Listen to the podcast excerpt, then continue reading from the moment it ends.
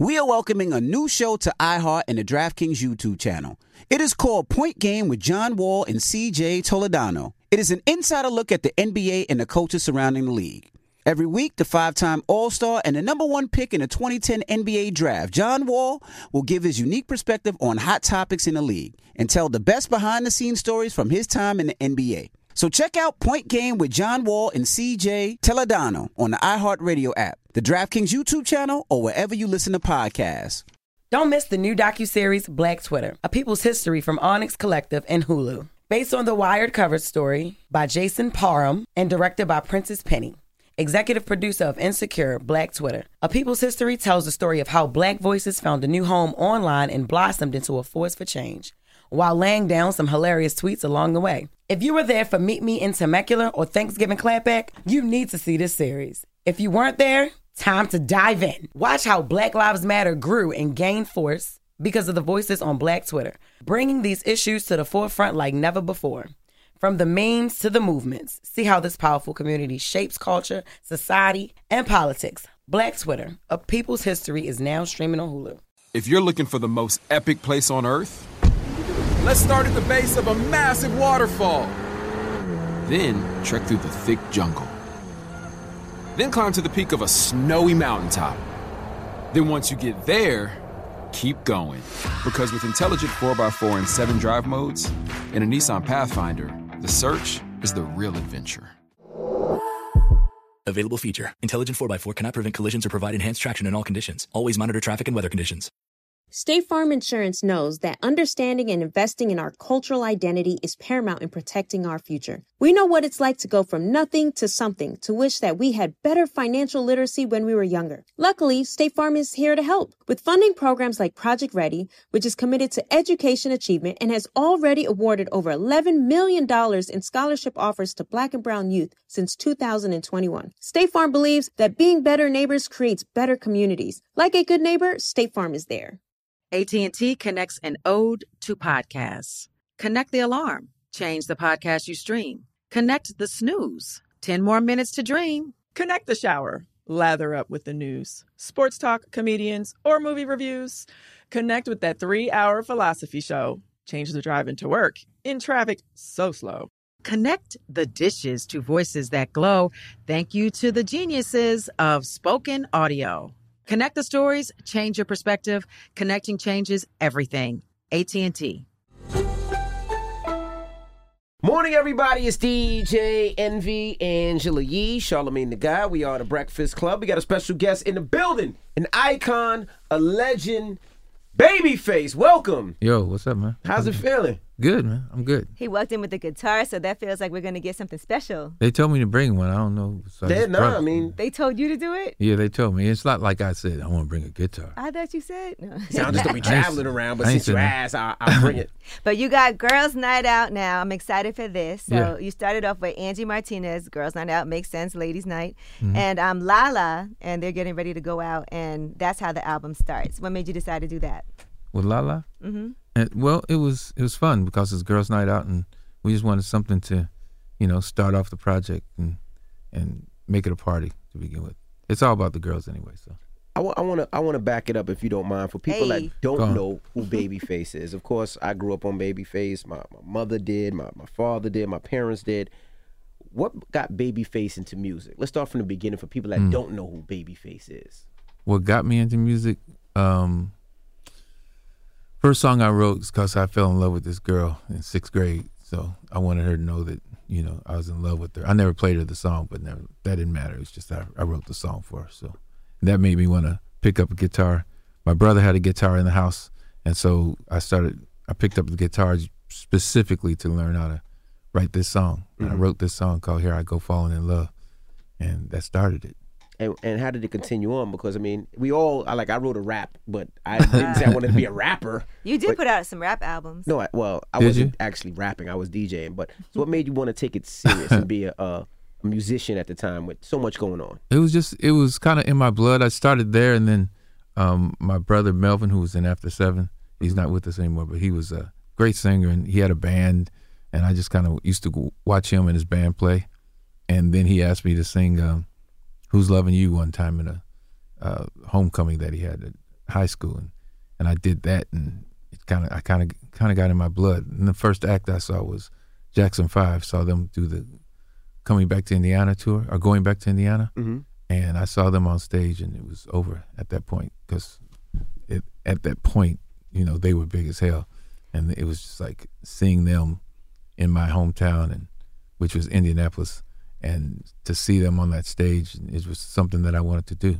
And most Yeah. musicians, uh, a lot of musicians, I should say, they're artist mode all the time, right? They want to be an artist. They want to be in front of the camera, on Mhm. stage, in front of the lights. But you also took a taking into writing as well. What made you say, you know what, I'm going to write for some of these people and produce for some of these people? Because you could have kept it all for yourself and your, your brothers and your band. I, I, I never felt like the, the star anyway. I just kind of felt like it was. Uh, I, I only wanted to do it for the love of music and, and to write it in the first place. So I wasn't trying to be the main one. Even when I saw the Jackson Five, I didn't want to necessarily be up on that stage. I just wanted to have a piece of it, be a part of it somehow. Is it hard when you write songs for other people and they don't sing it like how you kind of interpreted it or how you feel like you heard it? Well, usually since I get to produce, then I can usually get them to do it the way I kind of imagine, and mm-hmm. and they usually will. They usually take it a, a, a little bit further than I would have. I saw you said End of the Road. You originally were gonna keep that record. Yeah. Are you mad you didn't keep that record? Nah. That was, I mean, that was huge. Yeah, yeah, it was huge, but if it, it wouldn't have been huge if I did. So, you know, nah. Uh, And how do you tell a, a artist like a, a Michael or, or Boyz II Men or anybody else that you work with, like, nah, do that over? Because, you know, artists are sensitive. They're sensitive about this shit. it depends on how you tell them. You know, because as long as you're giving them praise on uh, the other things they do, then they'll they'll trust you enough to try something else. Who was the most Mm. difficult to tell them that, that you had to sing again or that they were wrong or something didn't sound right? Who was the most difficult because they just knew they were great? Damn. I don't know. I usually I usually don't get fights. Mm-hmm. Uh, but I, c- I can't. Most people, some people, you don't even you don't even get the chance to say they're difficult because they end up doing it themselves. So like, it's not really. Um, and if I usually run into that problem, I I would rather they do 'em- do it themselves and then then kind of critique it, you know, long distance. Gotcha. You know. What happens when you write a song that is, um, you write a song, but more than one person wants it? Like, how do you decide, okay, I'm going to let, because some of the songs I'm sure that you've written, like maybe you gave it to this person, they didn't respond fast enough, and then someone else got it, and they're like, no, I want that song. Well, there was one song um, in the beginning that I ended up, you know, giving to another artist, and it was, and actually, L.A. got blamed for it, but I was the one that actually did it. Can we talk? Nope, Oh. that um, it was girlfriend. Pebbles? Yep, Okay. that was. So initially, we had a deal. We were supposed to do a thing with Vanessa Williams. We had three songs that we were going to do on Vanessa Williams, and then um, we met with this lady, uh, Cheryl Dickerson, at uh, U, um, at Universal at the time, MCA. She said, "You guys should meet the boys, and you should meet Pebbles." Mhm. And we went over and, and met Pebbles, and uh, Pebbles played um, Mercedes Boy. Do you want to ride Yes. in my Mercedes? Pebbles had, you know what's great about Pebbles? She had like, she was very, I don't even want to use this word, it sounds corny, but sassy. She was sassy, and we Yeah. thought she was rich because she had um, champagne and stuff in her session. We never had champagne in our sessions, and so, and she had fruits and stuff like. And so we looked at her and so I thought, wow, she's like famous already. And so then she played Mercedes Boy, which was like just so good. Mm-hmm. And as she was talking, as she was playing, then I thought the song "Girlfriend" was already written, and it wasn't written for anybody specifically, but I already I had already written it. And then I said to L.A., I said, "She's girlfriend." that is that's who that's who girlfriend is and he's like yeah but we already we already put it on vanessa i said yeah but this song belongs to her. And i've always been a, a believer that the song comes 1st and the song should go where the best artist and i thought that she was the best artist for it. She she was girlfriend. So ultimately we snatched the song back. Um Poor uh, la started dating pebbles so they just figured that pebbles in la you know it must have happened that way. It was but your fault. it was actually my It was fault. really and fault. i take the i take the blame. Well, it was a good call. It was a good call was it was great the, call. it was the right call the song was supposed to go where it was supposed to go I wanted to ask, like, with a song like "Can We Talk," right? Huge record to this day, right? In, in all genres, young, mid, old, whatever, it doesn't matter. yep So when you're working with a new artist and you have that record, and I'm sure when you did that record, you're like, "Oh, this is it." Do you have any reservation like maybe we shouldn't give it into this young whippersnapper, which Tevin Campbell was at the time? Yeah. Maybe we should give it to somebody that's already seasoned. Do you ever have those reservations? Um, not really. It all depends on the voice. If somebody has that voice and, and, and has that gives it a good feeling, then then you think that's ultimately that's ultimately what you want. You can get give it to somebody that's seasoned, but doesn't necessarily mean they're gonna pull it off the same way. And that song was just kind of right for Tevin at the time. And I know there's this whole thing on Usher and Yeah. supposed to be Usher song. And this, the reality is, I, I wrote it specifically for Tevin because Quincy Jones mm-hmm. had asked me to, you know, work on this project, and I had already did one song called "I'm Ready," and he would- called me. Quincy Jones called me, and he was excited and said, "Can I get another one?" I was like, "I'm gonna give Quincy Jones another song because it was Quincy." T-. So I ultimately wrote wrote that and wrote that with uh, Daryl Simmons, and we wrote um, "Can We Talk," and it was for Tevin from the get go, um, and the whole stories that kind of happened around it, not true, just it was specifically for Tevin at that time, and um, that's that. Yeah, rumor has it it was supposed to be for Usher, and, and Usher never got it or for whatever. Yeah, whatever. yeah, I know, and that went for a very long time. But that's not true. well, not there true. you No are. truth. Here That to is say not now. the truth. Final, that's not the truth. It was ultimately it, from the beginning written for Tevin and went on Tevin. I think after the fact it was done, I think LA definitely wanted to have it on Usher, but it was Sure. it was it was too late. It was already done. Do you remember how much you were charging back then for records to write records? Nope. Can't I, I I know for the whole um, Vanessa thing, for three songs, I think we're gonna get twelve grand for three songs. Twelve grand. Twelve grand for three songs. We was happy. I mean, you guys were excited for that. We was excited. Yeah. We was excited about that, and then, but um, Peb's manager at the time he he- he offered us fifteen for one, so you know Went that route. it went that route. Nah, Think about it. sure. Drake recently posted like Mm. His um opening for Ice Cube. He got a hundred dollars. He posted Yeah. recently that that um you know that check. That's amazing. Like to see where you started, and then as the money starts to like increase, increase, you know, to levels that you never would think imaginable. Yeah, no question. Well, you know, coming in music in the in the first place, I wasn't even thinking about money. It was just just wanted to hear my songs on the radio.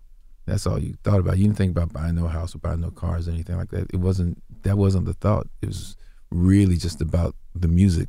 And I think it's changed nowadays. It's really about like The money not the oh, business. it's part. about the money. And there ain't nothing wrong with that though. But, Two, so was two occasions the first big song, mm, or what was before? I think the first big song placed in terms of that that I did was a song called Slow Jam, that was uh, with Midnight Star, and then after that, the first like charting song was probably Rocksteady that we did with the Whispers. The Whispers. Whispers. Wow. I was gonna ask, you know, then you know you, you were so popular, hip hop artists started calling you and asking you to do records for them. Do you remember your first rapper, hip hop artist that called and said do a record? And, and what were your thoughts when they called? Um, I don't clearly remember. I just know I did this one record for this artist I wasn't very familiar with, and they said he was going to be really big. And I think he had an album out already, but he said he was going to be really big, and I did this hook for him, Sunshine. Jay Z. exactly. Jay Z. so you didn't you didn't know who Jay Z was? I wasn't really familiar with him, no. Well, But did good you go in the studio with him to record that record? Yeah, I went in, and uh, and um, uh, uh, and honestly, I don't. I think he was there. I'm not sure he was there because I didn't really know him. I was like, yeah, I do this. It was a favor. So, um, so who called you if, if you didn't have no I, idea? I think I feel like Andre Harrell called again. And you were babyface at that time, so you was like, "Who is this call? What rapper?" No, no, I never had this. I was never babyface. Mm-hmm. If you know what I'm saying, I, I never looked at myself as like babyface. So it, it never. So if I if I knew somebody and they called and want me to do something, then I do it. You know.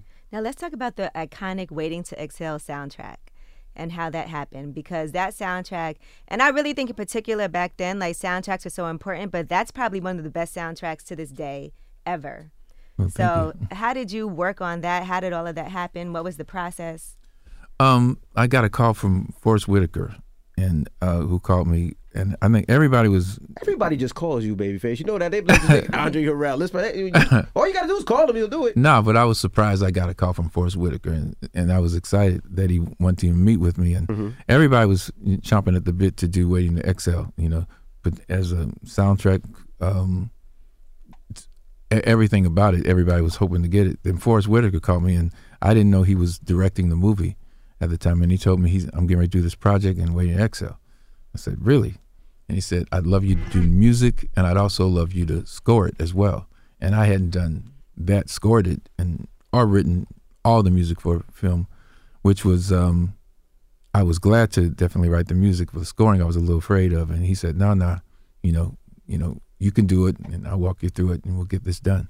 And so it was really Forest that kind of called it uh, for me to do it. And then as we were doing it, I thought it, it made a lot of sense for it to just be all girls.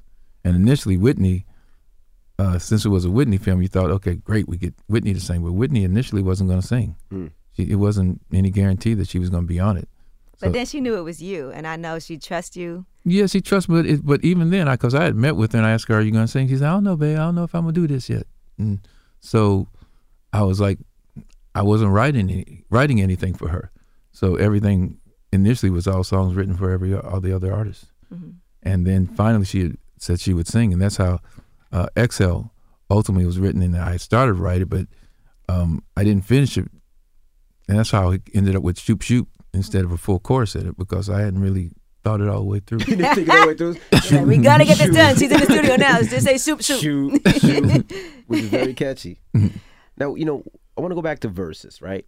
Yeah. Um, Verzuz opens you up to a whole younger demographic. Yeah. So how has that been? Because I mean, I remember the first day, you know, you and Teddy, y'all were trying to figure out your Wi-Fi problems and getting on, and your and Wi-Fi was good. Yeah, your, your Teddy's was a little crazy. So how has that been opening up to a whole new demographic of people that probably didn't know who you were at the time, but now are so into you? Yeah, I think that was no question the turning point. I think that um, it was um, doing first. I was scared as hell, or nervous as hell anyway, doing that as we were doing that because I didn't. I, you had so many hits. You know, it's the weirdest thing because you know you're sitting here watching the phone, and ain't nobody else in there, and so why should you be nervous? Because you don't know any. You know, you don't know if anybody's on the other side or not. But the whole idea of going up against Teddy because Teddy had a catalog. Yeah, Teddy got a got a hits too. catalog. Yes, he did. He just didn't. He just didn't plan it out right. Right. He could have got me. He just he just didn't You was plan just it right. chilling. Mm-hmm. You know, and I was like, I was prepared. We were prepared to come at him. you know, every song he put. Okay, you got that. I got this. Got this. Got this. And so, you know, that's how I ended up doing the. I knew one song he would play. I knew I couldn't beat it. That's what why I ended up pulling the guitar out and did the "When Can I See You" because I knew I couldn't beat when he went to um, the remix with uh, SWV. I was like, I ain't gonna be able to beat that. Mm-hmm. So it was it was fun in that sense, but I didn't I didn't want to do it in the first place Why not? um because I didn't want to compete like that. I thought that was I didn't like the idea of that, and uh, and it was Andre Harrell who talked me once again. Andre, Andre called me again and talked me into it, and uh, I was I was uh, I'm glad that I did it. Because when I did it, it it did it changed everything because it it um I went from like you know Instagram followers from over overnight from three hundred thousand to over a million, and um The streaming numbers. and and everything it just it kind of changed to where um I started seeing uh, younger people that were into me. I went to Walgreens and was in there. This is still during COVID times. I had a mask on, and the girl says, "I know who you are. I can see you under that." They said, "I, I watch Verzuz." and and I just want to tell you, I'm a big fan." And she was like 18 years old. Wow. I said, "Okay, that's that's interesting." So, um, which came, which brought up the idea. You know, um, Rika, who's my partner in this um, on Girls Night Out, she kind of came to me and said, "What you need to do is do a, another project, not a not exactly Exhale, but a project with the younger R and B girls again, and uh, this time you should write it with them, and they write with you, collaborate, so it can be feel natural in that sense. And so that's what I ended up doing." And how was that getting all those different attitudes, all those different people, all those different moments? it was it was great because like uh, every girl had their own thing, um, and everybody wrote on the song. We co- we actually collaborated together, so we just walk in the studio and then I say, "So what's going on in your life? What's going? Are you happy? You sad? You in love? You're not in love?" And everybody kind of would talk about whatever's going on. Man, I I thought about that right while I listened to the album, and there's a lot of things. Like, what would you say when it comes to what's going on in, in women's lives? Was Yeah. it kind of a, a theme in this album because I feel like Ella Mai in love. Yes. You know, Right. butterflies still Right. coming. Yeah. But then I listen to some of the other songs. exactly. And I'm like, Coco Jones, you know, she's jaded. Yep. She doesn't believe in love. Yep. And then you hear Kehlani. Yep. And she's like, You mad at me for breathing. Yep. You know. And then you hear um, Baby Tate, don't even think about it. Yep. and you hear stuff like that. And she's got problems with commitment. Do you feel like, you know, um, sometimes when you're getting creative and writing in the studio, it's easier to tap into more of those type of emotions? I I mean that's that's true, but this is also a sign of where we are today. Because like, you know, it it was a time when you know we would sing about love and and women would sing about love and being in love, and now it's a, it's a little bit everybody's more independent, and and these girls they got their own. They they like I ain't taking this, and I'm not going and I, and I'm gonna say how I feel, what I feel, and how I feel. And that was the cool part about the process, because every girl that came in was very independent and very mm-hmm. strong and a lot different than before. And you know, plus I was writing the songs before, so it was completely what I imagined they might say. So they were saying exactly how they felt. You're like, this is how women really feel. This yeah, they like you know, you might have thought it was love, but no, it ain't. it ain't. what did you learn? I learned that you know, besides musically, just learning how uh, how to flow differently, how to how the lyrics flow, how how the melodies flow. Um, everything's not on top of the beat; it's behind the beat. It's it's everywhere. It's it's all about feel at this particular point, and just from the their perspective uh, of life is um, is a lot different than it was, say, in the '90s girls, uh, our '90s people. Period. Um, relationships. Period. Mhm. Everything's a lot more toxic, but that's like It's a that's lot more today. access. Like Muni Long and her song "The Recipe." Yes. You know, she's going through your phone. She- And uh, you didn't have to worry about that back in the day. Like, Well, yeah, there's a lot of things you have to worry about back in the day, but Muni came in there and killed it too. she did. Oof. What I like about her, like, it's not so surface, like what she's saying, because she's like going to leave phone. But at the same time, she's like, I don't want to leave though. Right. You know, like I still want to work it out. I don't want to be here without you. But Yeah. that's a real thing. Um, Muni's a great writer, and she's and that was like I said, that was a great one to do. But every, every everybody that came in was writing great. So, Mhm. and the funny thing is that we really just did it every song in one day. So we basically came in, wrote it, and uh, recorded it on that same day. Who surprised you the most in the studio? Out of all the artists you work with. there was a su- eh, there kept on being surprises. Mhm. Like I knew Muni Long was great, but I didn't know that she was as that great. I didn't know she could blow like she could blow. Mhm. Um, and I knew that uh, some surprises were Tiana Major Nine. I, I heard her voice before, I, I, and then when she came in, I, I realized how rich her voice really is. It's like this girl's really good. And then Coco Jones surprised me. Yeah. Like where'd this come from? Mhm. Um, uh, Baby Tate, who, who was more of a rapper, who came in singing. So I know. I was surprised with that one. That Yeah. was dope. I was like, Baby Tate, and her song is dope. so it's it's a lot of there, uh, there were surprises with, with everyone because everyone came came strong and um and it was honest you know You know what I think? Did you film like any of your conversations? oh we filmed it all Because I feel like it sounds like a podcast series. Because, like you said, they come in, they talk about what's going on in their lives right now. I even think about you and Ari Lennox on lip service, and you kind of making her think about her responsibility in relationships yeah not working out and reflect on those things. But just to hear what they have to say, where they are in their life, I'm sure that's also kind of therapeutic. And and you're talking to Babyface about Well, it. Yeah i don't know about the Babyface part but I, i'll just say that if you just get in there you just start having conversation and you just get- chill every get everybody gets chill and just kind of just start talking about it then you know you relax then it just opens up and you can get a sense of where you should go musically or not you know or what you should talk about. Some people want to talk about things and some people don't. First time i worked with whitney I remember i played her the song why does it hurt so bad? And she heard that she goes i can't sing that. It's mm. like I, I don't i don't know anything about that Mm. I would never be that kind of person. So that's there's there's no reason for me to sing that. And then she sang it on uh, Exhale years later. Unfortunately, she learned about Right. it. Right. But but initially, it is about you know um, whether you know whether it's something you can feel or not, or whether you know, and and how honest you want to be. Mhm. And I think for the most part, um, most of the artists they want to be honest about their truth of who they are. Mm-hmm. No one's no one's hiding from anything at this point. They're just kind of like just just giving it for whatever it is. Now, you know, Diddy recently came out and said R and B was dead, and it was trending, and people were mad. R and B artists were mad. Yeah. What are your thoughts on it? Especially since you just did a whole Girls Night Out album, R and B album. Yeah, I you know R and B is is never dead. R and B is even it's in everything that we do, and it's in in every new artist. I mean, Kehlani has been killing it for for a very long time.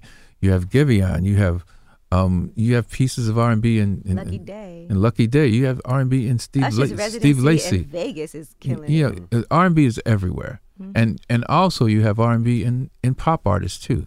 It's like don't think that Justin Bieber, you know, that that's not R and B, that that's not those those producers and those people that give those songs. That's still part of R and B. R and B will never die because it's always it's in it's in so many things. So I disagree with that wholeheartedly. You just named a lot of R&B guys. So does that mean there's gonna be like a guys' night out? I don't know, maybe You should do a Guys Night Out.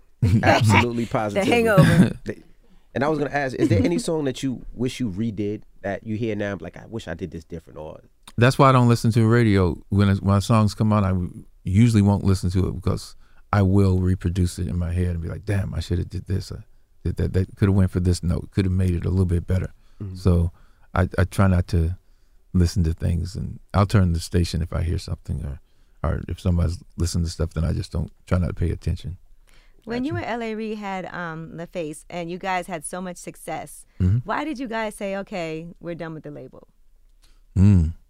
The label ultimately was uh L in terms of the label part, it was um just that kind of time for LA. He wanted to move on and he got an offer to run Arista. And we ultimately built uh we were building LaFace to hopefully one day sell it and you know and uh, we we got that chance because LA was able to go run Arista. I think that's why we were able to actually sell it at that point. I don't know if we would have been been able to do it any sooner than that, but it ultimately um, we ultimately put it there, and uh, he was he went on and ran Arista and, and other things as well. out of all the artists that you signed on LaFace, who was some of your favorites? Because you just really found that raw talent and really made them to who they are today. Say again though. Uh, what's all the artists that you signed on LaFace? Who Yeah. one is the, your, your favorite artist that you found, and you know you you love watching that that journey to who they are today? I, I think that um, it's uh, it's a little hard to answer because it's uh, so many artists that we we touched um, where you, you didn't imagine that their careers would go where, where it would go, you know. Um, from even starting with, with TLC, where you know those girls What gave you the vision for TLC? We're gonna go through something like TLC when they came to you, the way that they looked, the different clothes, the singing, the rapping all together. What made you say that is the group? Well, TLC was TLC was actually brought uh, brought in through Pebbles, Mhm. And um, that was uh, and and she, she had a vision for them, and then when she brought them, it was kind of clear to see. And uh, at that point, Chili wasn't even in the group yet, and Chili actually was a background dancer for Damian Dame. And when when the three of them came together, then it looked it just seemed kind of obvious. It was it just felt new, it felt fresh, and and um, Dallas Austin kind of worked on the first part, the first records with them, and it was so clear that there was something there. And then uh, Dallas doing the work helped it helped me helped it make it easier for me to see what kind of music to do on, on them as well. Um, and then there was um, obviously Toni Braxton, Mhm. which was in uh, Toni was in the girls. He uh, she was in had the group herself Mhm. with the Braxtons. Yep. We pulled her out of the Braxtons because she had this voice and How difficult was that making her leave? Her it was it was kind of difficult. It was a family affair, Mhm. and they didn't really want that to happen. But I felt like she was she was a star by herself initially. Mhm. She they had. always A, call you guys the perfect pairing musically. I think that the thing that hit Toni hit me about Toni was all this pain that she had in her voice, and I love to write from pain. so when I heard her voice, I said, "Ah, listen to that pain. It's like you know that's something great. You know, we, something to work with." And um, and we just it just all the things kind of fell together right because you know, Toni ended up getting songs that weren't actually even meant for her. That she, you know, they were written for Anita Baker first. At first, from the Boomerang soundtrack, we wrote "Love Should Have Brought You Home." Love should have brought your ass home. Yep, and that's exactly. and that was written. For, we wrote that for Anita Baker, and she turned it down, and uh, said, "Y'all should let that little girl do it." That That little girl do it. that little girl that did, did the demo. Why did she turn it down? I I don't know. She didn't like it. I guess. Um, it, it didn't hit her. It didn't hit it. It didn't seem like it was something that she wanted to sing. And then I think we sent her another one, like, um, "You mean the world to me," and and she turned that one down too. So Toni got that one too. So she's like, "Thank no, you." baby, I don't want to do that one either. Let that little girl sing it. Do you ever Um, get? Aff- did you ever get offended, like when you like, "This is a hit"? I got turned down. No, I got turned down many times of singing songs. So never, you never get offended. You say, That's good. That's a good ego lesson for people to understand that even Babyface might submit a song that that's it's not a, it's not personal. Let that little girl sing it. exactly. Let some other little girl sing it. Um, but yeah, I mean, you, you spend a good piece of your career people turning down things, that- songs they don't think it, it works for them. Fits So, them, yeah. and that that's fine. Now you had the Uh. Burna Boy's last last. What's that? You had the Claire Burna Boy's record, uh, African artist that redid uh, Toni Braxton's song over. Right. So w- when they brought it to you, do you automatically clear? Like, what's your process in clearing records? Um, for the most part, when people are trying to sample or do any any piece of your records, you initially you could you could have an ego on and say, no, no, I don't I don't think that's happening or that's. But at this particular point, I think that you let you let creativity go, and let everybody go for it as long as it's not junk, you know. But sometimes, how do you know what's junk and what's not junk? Because there would be some things I would hear in, in my whole life where I'd hear I said, "Why did why is this a hit?" And uh, and rather than being judgmental on it, I, I just listen to it harder to figure out what everybody loves about it. And I think, okay, that's what it is. When y'all And- cleared that record, did y'all know who Burna Boy was? Did you know he was an African artist? So which record? That see, that wasn't actually my record. It was on LaFace, but it wasn't one to didn't write the record, so I didn't have to clear that one. Gotcha. And uh, and then sometimes you get surprised where someone does a record. What was that? Uh, uh, blue blueberry Faygo. Um, Blue oh, Vandross? Uh, Vezo? fa- um, what was it? Um, there was a huge song a couple of years ago that they did a my my did pulled a my my my sample out, and it became it was crazy, and and I never I I never approved it. I didn't know I did, and I found like I didn't approve it. You didn't. no. Um, so do you just wait for it to get big and be like, oh, I'm gonna get this money back so, soon? well, yeah, so somebody somebody at the publishing company they usually go get it. They handle it. That's their Yeah, money too. yeah. Uh, you know what? I want to ask you this since you just brought up publishing, because people always have these conversations about publishing deals. Should you sign them? Should you Yeah. not? Um, you know, and we see a lot of these artists getting, you know, hundreds of millions of dollars, the big ones, Mhm. to do these deals. What are your thoughts on signing publishing deals? on signing publishing if if if a beginning artist signing it's hard to call um in some cases if if you're if you're a prolific writer it's great if you can hold on and not do a big deal with someone because it could be worth a lot but you don't you never know and at this particular point you know cash is king so if you can grab grab that money at this particular point then it, it's okay um, but know that that's it. You know, if you uh, you got to roll with it for a little bit. So it's um, it's changed over the years, and and in some cases people get a lot of money for it. In some cases they don't. So it's hard to call. What was your first publishing deal like? Didn't have one to, to begin with. The, the, our publishing was just taken because we signed up to the record company. So it was like they take it automatically. You didn't get any advance or anything. So we've been through it all.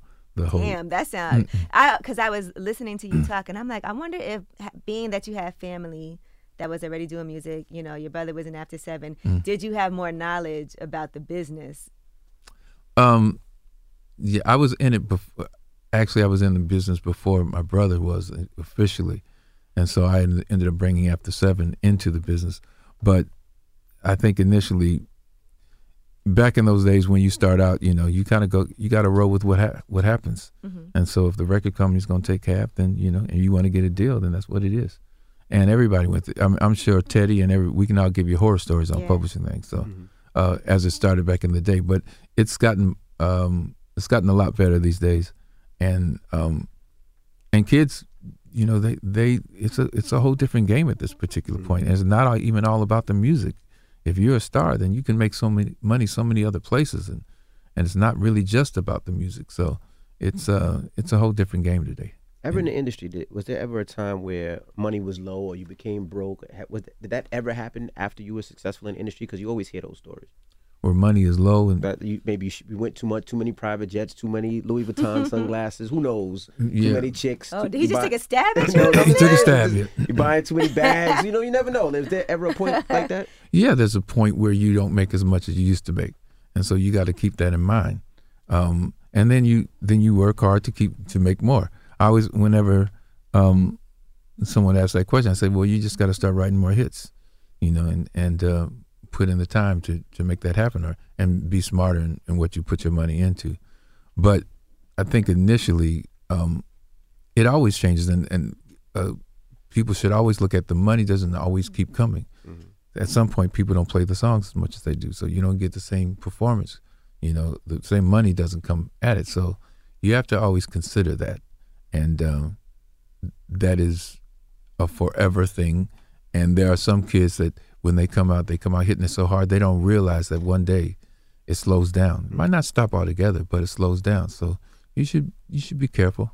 And, and, and I wanted to know too, like, how much time do you spend in the studio? Did you ever get to a point where you're feeling yourself so much, right? Everything's coming in, you be like, oh, I'm taking a month off of the studio. I'm gonna do, I'm gonna enjoy the fruits of my labor. Has that ever happened, or you always were like a studio rat? I've always, I've always worked and always because I didn't look at it like work, so it was always a joy to be in the studio and write. And it's not always you don't always have to be in the studio to write, so you can always do that. But there's never a point where, um, you feel like you can just take off off. So if you're not in the studio, then you're actually you're out, out on the road or doing other things. But always something musical, something attached. It's it's just part of as a musician. It's kind of one of the things you want to do. Gotcha. You know. How big are you on always writing for yourself? Do other artists write for you when you put out your own Hmm. projects? Sometimes people write for me. I don't usually. I'll write together, but when someone hands me a song, I don't usually do that. Have you ever done a song that someone just handed you? So? Teddy calls you up and says, "I got this song for you," or perfect. or you know Quincy or Andre Harrell It's say, "Hey, so- you need to take this song from somebody." Yeah, it's so hard for me to just do that. uh, wow, that's and that's hard. No, I usually have to collaborate because because people they'll they'll think they know exactly what it is that I'm supposed to do, and Mhm. and and I don't feel the same. So that's the one place. It's weird for me to be behind the mic, and if someone's trying to produce me, it's it's hard for me to. That's a rough one. I, I did that with a couple people, and um, I, I got through it. You said I got It was difficult. Has anybody ever? Have you ever felt like you wanted to experiment and like, let me try this different, you know, sound and Yeah, you know, through the years I've done different things. It, it was different when I worked with uh, Pharrell. I mean, that was when we did um uh what what song did we do? I lost my song. We did a song. I'm p- spacing all together. what was the song with the Neptunes? Uh. Hold on, Yeah, see, y'all know it either. So get the name of the song. um,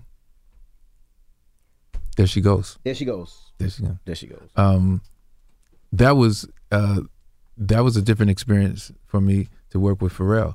I, I enjoyed it because I was able to see how Pharrell worked and how he and and I was surprised because he was doing everything all on this one little keyboard. I said, "You created all this with that?" It was amazing just to kind of see everybody's work work ethic and, and how they put things together. And um, and I knew at that particular point that was way back in the day, and I knew at that point that Pharrell was going to just be, you know, he was just going to blow up. He's going to be amazing. as a Think about it. Steve Lacy, when he was um, doing music early on, he was doing everything on his iPhone Yeah, and with plugins and everything. Have you done things like that with technology, or are you more like I got to be in the studio and no, do it the way? no, no. I, be- I believe in that. I believe that you know, whatever inspires you and how you get it done, that's it. So I think it can come from anywhere, anything, and um, and that that's inspiring to me to know that he could do that. And But for you personally, do you? me personally, have I do I mess around with yeah, the, like have you tried some of those? Babyface ain't. He got the all iPhone? say, you never I, know. I I would. I'm not saying I wouldn't, but you know, I'm not. I haven't yet. Okay, because I a, a app like that endorsed by Babyface Hmm. That you really use, that could go crazy. I'm just saying. Babyface, technology. like, cut me a check, and then we could talk about it. No, I'm. I'm, I'm just thinking about it. All right. Well, you uh-huh. do have the guitar here. So Yeah, you do have a guitar here. It's Monday morning. People would, you know, people are driving to work. They're stuck in the Driving to work. office. I think it's only right we should give them a little something. a little Some of you- something. We don't want you to have this here. You know. I was excited. I thought I was like, I oh, don't know why. You know, give us something special. I special. was gonna play it, but I, you know, I don't think you want me to play it. All I know is old McDonald had a farm. No. Yeah, yeah, oh, You that's know all that? I got. Um, what am, what am I doing? And what time is it in the morning? It's seven. time? It's about seven thirty a.m. Yeah, this is not you know warning voice. It's not the easy one.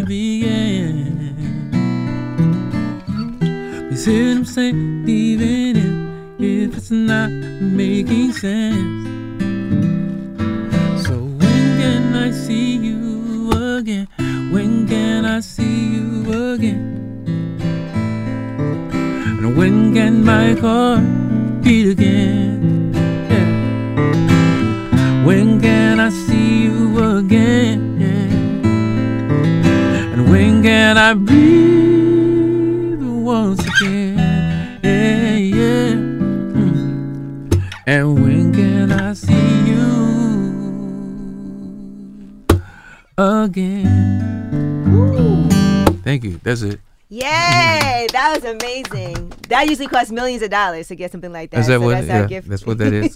to all of our listeners, that was uh. definitely amazing. Can- I, I'm- I know. I know Yeah. this might be a stretch. no, All right. just tell them But, no already. but but me and Yi will help you with this one. no. Can we just do Can We Talk just one good No. time? We'll help him. We'll help him sing it. Let's see if I can remember it. I usually play on the keyboard. Hold on.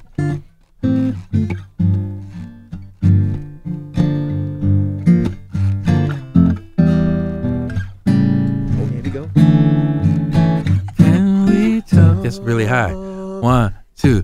Can we talk? A little higher.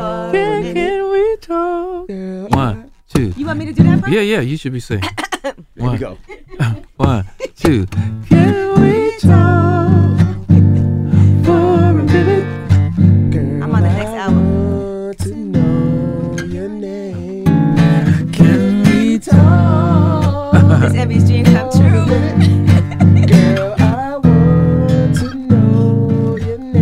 Okay, we're gonna have to work a little bit on that. Baby, This was Emmy's dream come true, by the way. I just want to say. We can fix that. We can fix that. and look, congratulations on having a number one single from off the album Ella Mai Keep On Thank you, Falling. thank the you. video starring Tiffany Haddish. It looks like a Bridgerton theme Oh gotta yeah, play that was fun. right now. Is That that was type what of you fun. situation.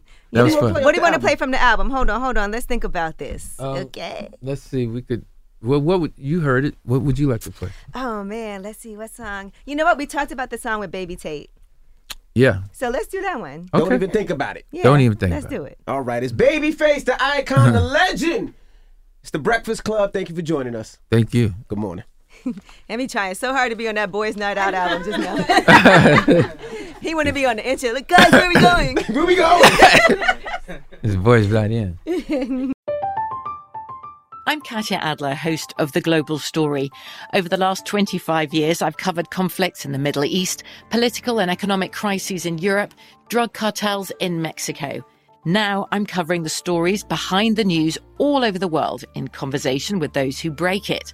Join me Monday to Friday to find out what's happening, why, and what it all means.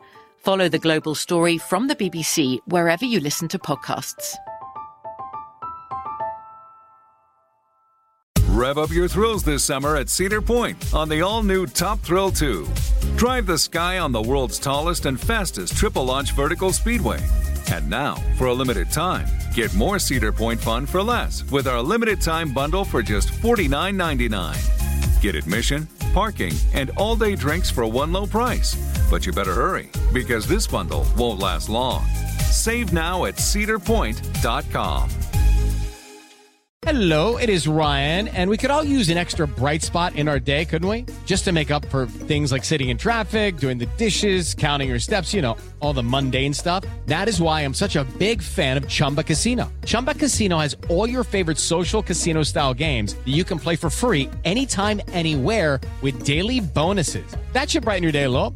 Actually, a lot. So sign up now at chumbacasino.com. That's chumbacasino.com. No purchase necessary. VGW Group. Void were prohibited by law. See terms and conditions. 18 plus. If a new house is on your wish list in the next five years, grow your savings faster and experience your dreams with an Ohio Homebuyer Plus account from Kemba Financial Credit Union. A savings account specifically designed to save for a new home where you can earn 7% APY, a $500 matching bonus, and a $1,500 mortgage closing cost credit. Learn more at Kemba.org. Offer expires March 31st, 2025. APY equals annual percentage yield. Restrictions apply. NMLS 292230. Equal housing lender. Federally insured by NCUA. Xumo Play is your destination for endless entertainment. With a diverse lineup of 350 plus live channels, movies, and full TV series, you'll easily find something to watch right away. And the best part? It's all free. Love music? Get lost in the 90s with iHeart 90s, dance away with hip hop beats, and more on the iHeartRadio music channels. No logins, no signups, no accounts, no hassle.